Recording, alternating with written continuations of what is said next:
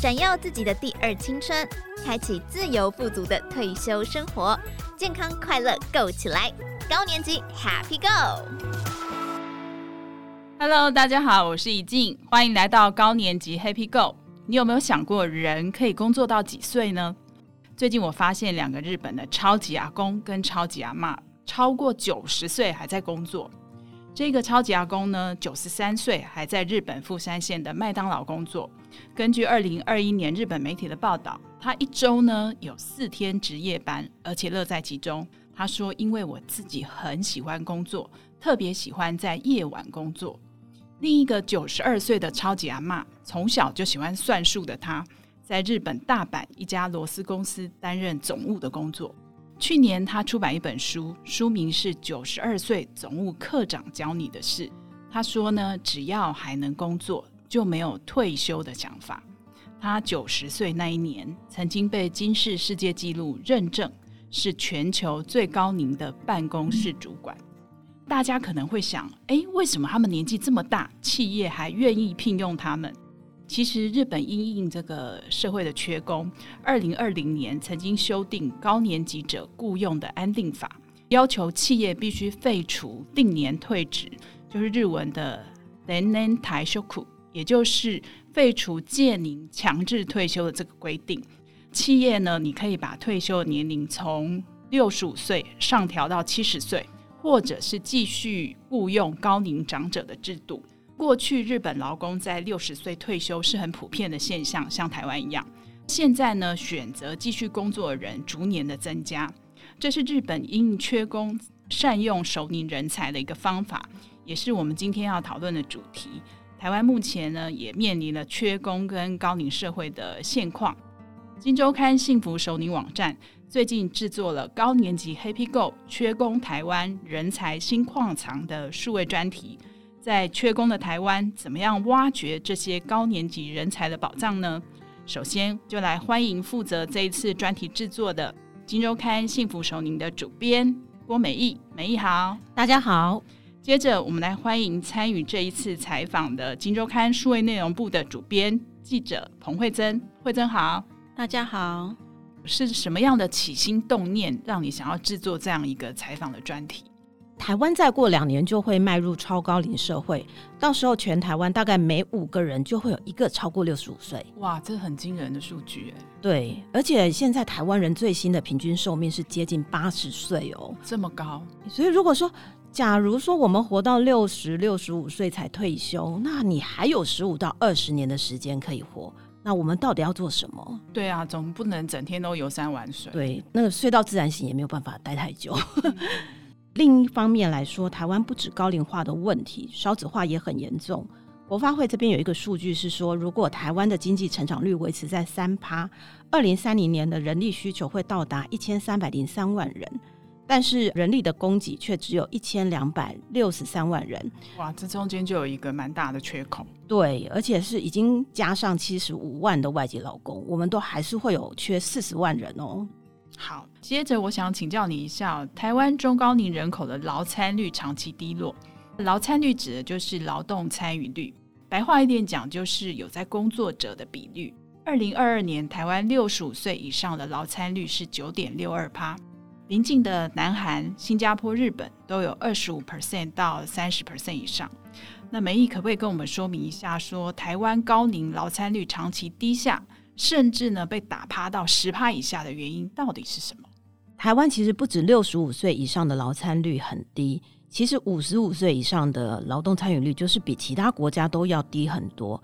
像是五十五到五十九岁这个区段呢，台湾就不到六成，可是南韩、日本、新加坡他们都是超过七成哦。其中日本还高到八十四点二帕。哇，日本人真的很喜欢工作。对，台湾人真的就很不喜欢工作的感觉。因为台湾整体社会可能有一种氛围是说，哎，有一种梦想，想说，哎，我五十岁就要退休，我五十五岁就要退休，类似这样的社会氛围。对，那有一部分的原因是因为现在说台湾六十岁以上的储蓄率是比较高的，也就是说他们比较有钱。你的意思说台湾人比较有钱吗？所以不想工作？对，所以他们没有继续工作的急迫性。但是还是有一个很大的原因是说，台湾的企业普遍存在就业歧视，像我们采访一零四人力银行，就会发现说，大概履历表超过四十五岁的人，就是会被盖牌，更不用讲说六十六十五岁的高龄者。我们这一次报道里面有提到说，高龄者如果想要工作，企业他其实未必会买单。像每一提到一零四人力银行的统计，就是说六十五岁以上的求职者，每人每月平均主动应征工作的次数是十五点七次，比起二十五到四十四岁是十点九次，二十四岁以下八点八次都要来得高。那像美意讲的，很多企业如果能选，他一定先选年轻人。履历到了四十五岁就被盖牌了。年纪越大，其实在求职市场往往越不吃香。而且不只是说企业老板不想要用高龄者，甚至就是我们消费者也会有歧视啊。像你觉得说到超商啊、素食店，可能就会觉得说，哎，这些高龄的员工反应速度比较慢，会觉得说担心他体力不好、健康比较差，万一说受伤怎么办？另外就会觉得说，哦，高龄者比较不喜欢学习新的事物啊，工作模式很固定，不喜欢改变。再来是说他们的 3C 能力比较差，用一个电脑发一个 line 可能都不太会用。最后就是说跨世代的沟通比较差。你想想看，就是年轻主管回家跟爸妈都没有话讲了，那他怎么样跟爸妈年纪相近的高龄员工沟通？而且老一辈就是很喜欢倚老卖老，觉得说都要照他意见做，所以大家就会有这个刻板印象，觉得说啊不想要用这些高龄者，所以高龄者出来工作的意愿也会相对是比较低的。哦，所以综合以上这些原因，其实是造成台湾劳参率被打趴到十趴以下的主因。对，接着我们就要请教一下惠珍哦。疫情之后，很多饭店业、服务业都出现了缺工的情况，但是最近不少饭店业、餐饮业开始思考说，哎，他要怎么样来运用高年级的人力？这次慧珍就有采访了老爷酒店，他们就是去找了一些壮帮手。什么是壮帮手？在今年四月份的时候，老爷酒店召开一场记者会，那沈方正执行长就透露，从去年十月以来，老爷酒店没有收到一张履历表啊，一张履历都没有，这太夸张了吧？而且你想想看哦，这个现象他说是老爷酒店成立以来从来没有发生过的事。对啊，而且在五星级饭店工作，照我们一般人思考，应该是蛮好的工作职缺。所以他就觉得，哎，真的是非常不可思议的事情。所以他在记者会的时候，他就用电影的完美风暴来形容这次的困境。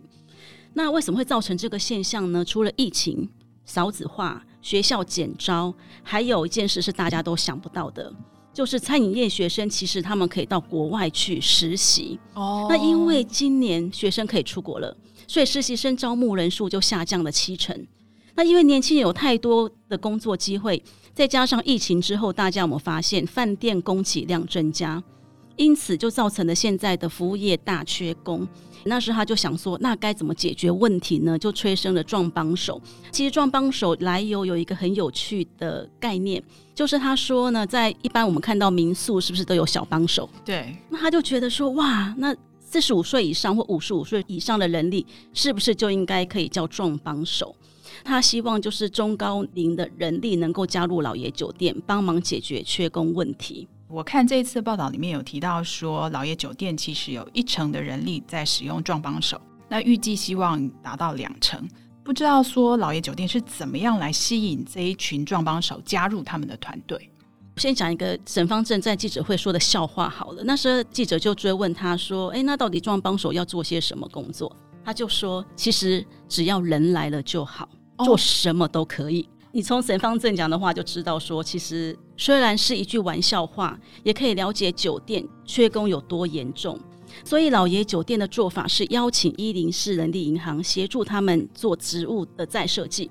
以餐饮服务生为例哦，我们真的不要小看服务生，完成所有服务流程有三十几个项目要学，所以要学三个月的时间，包含餐具摆盘。代位点餐、上菜介绍、桌边服务、收盘倒水、结账买单、桌面清洁等等。现在呢，他们将工作拆解，找到适合壮帮手做的工作，就是简单、重复性高、可以独立完成的项目。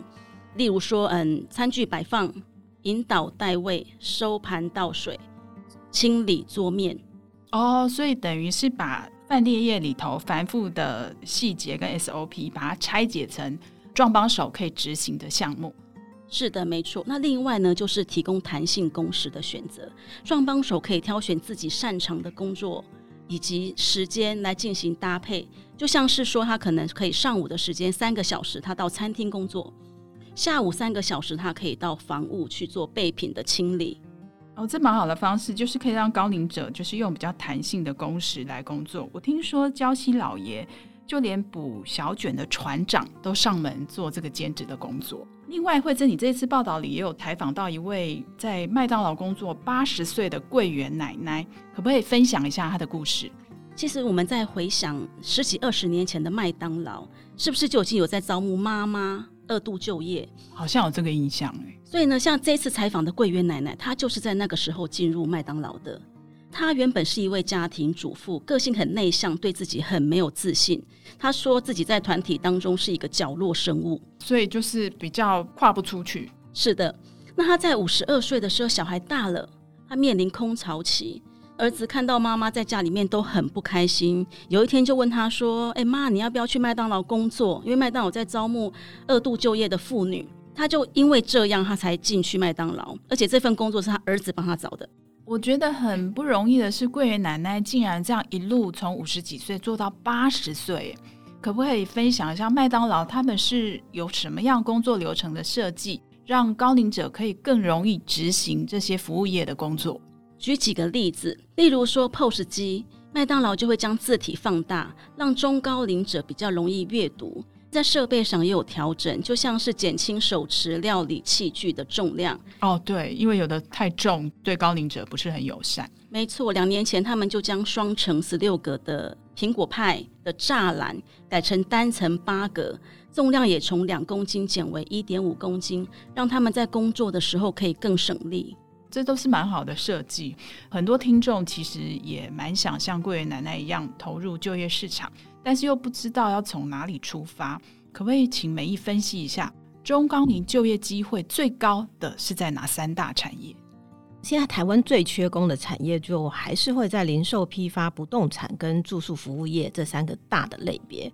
高龄者其实可以从这边去切入思考。对，因为他们也是说进入门槛比较低的产业，对于说中高龄或者是二度就业的人来说，他会相对比较容易。而且这些产业除了门槛低，其实它是有几个大的好处，因为它是接触人群的服务业，所以说可以透过工作来活化大脑。另外，他的工作时间也是比较有弹性。像有些人会离开职场，是因为说他要照顾失智或者失能的家人，所以他没有办法做长时间的全职，或者是说他跑离家太远。所以说，像是现在离家不到半小时的那种社区型的量贩店啦、药妆店啦、超商啊，这些都是重返职场的好选择。这是蛮好的建议，就是从你邻近的，而且是兼职、弹性工时的工作开始做起。对，这次的报道里头也有看到很多台湾高龄就业者的一些鲜明的案例，比方说一位七十九岁的李义工先生。退休前呢，他有三十五年人资工作的经验，可是五十八岁的时候遇到公司关厂，被迫退休。他退休才发现，哇，自己真的很喜欢工作。他经历了五次被裁员，现在从事跟自己 HR 相关有关的就业咨询辅导工作，协助很多人重返职场。那美意也采访了七十六岁的刘孟德先生，他罹癌戴助听器，可是还很勇敢的到日本去打工换宿。离开舒适圈，体验不同的生活。他说：“能工作就是一件幸福的事。”那两位可不可以给一些想要回归职场的中高龄者一些建议？究竟该做什么样的准备呢？用桂月奶奶的案例来说好了。他说呢，第一个就是不要倚老卖老，不要看不惯年轻人的作为。那另外一个就是要低姿态，因为麦当劳毕竟是一个素食业。他说有时候在点餐的时候，难免会遇到不太耐烦的客人，这个时候他就会很主动说：“对不起，我比较慢。”哦，这是一蛮好的方式。我相信其实台湾是很友善的社会，大家都能体谅高龄者在工作的时候，可能速度会稍微慢一点。那另外一个，他其实还有讲到说，毕竟中高龄嘛，照顾家庭是他人生中最主要要做的事情。那他先生已经高龄九十岁喽，所以说上班之前呢，他一定会做好饭菜，然后让先生不会饿到。那所以他认为说，照顾好家人才是他能够在麦当劳工作二十八年最重要的原因。这是蛮好的建议，就是照顾好家庭，才有办法在职场上好好的发挥。接着，美意有没有什么建议？我觉得就是大部分哦，对说不用高龄者的原因，很多的原因是说还害怕他体力不好啦，或健康有问题，所以规律固定的运动，然后维持良好的体能，这个是很基本的事情。那也可以说帮助我们自己健康慢老。第二是说，建议比较保持好奇心，不要觉得说学新东西是很麻烦啊，不想学啊。像手机啊、电脑啊这些，其实都可以慢慢的尝试。另外第三点就是说，每到一间新的公司，都应该保持归零的心态，先去了解说公司的工作规范跟习惯，不要把过去的经验就这样子随便套上去，然后觉得说啊，一定都要听我的，我才对这样子。刚刚两位提到高年级生要就业，其实有一个共通点。就是要有一种乐在其中的精神。节目一开始的时候，我们有提到那位日本九十二岁的超级阿妈，那她在七十岁的时候，公司开始进行数位化，她不但哦没有对新事物感到排斥，反而很好奇要怎么样来使用这些数位化的设备。现在她不但会用 Excel，还有各种电脑文书软体。平常呢，九十二岁的她还会上网逛脸书，对于三 C 使用毫不陌生。那我们相信，就是这一种精神，可以提供我们很多想要继续工作的高年级生做参考。另外呢，有一天我们都会变老，相信也是这种尊重，提供很多企业去思考，怎么样运用这一群累积毕生功力、十八般武艺的高年级人才。相信这是一座宝山，也是一座矿藏。今天非常谢谢美意惠珍带来精彩的第一手报道。做完这个报道，哎，你们想要工作到几岁啊？我会效法桂圆奶奶，做到不能做为止。美意你呢？我想我会像七十六岁的刘梦德大哥一样，就是老了还可以到国外打工换宿，那是我的心愿。我在想，我们就一起工作到九十岁吧。谢谢大家，谢谢。谢谢。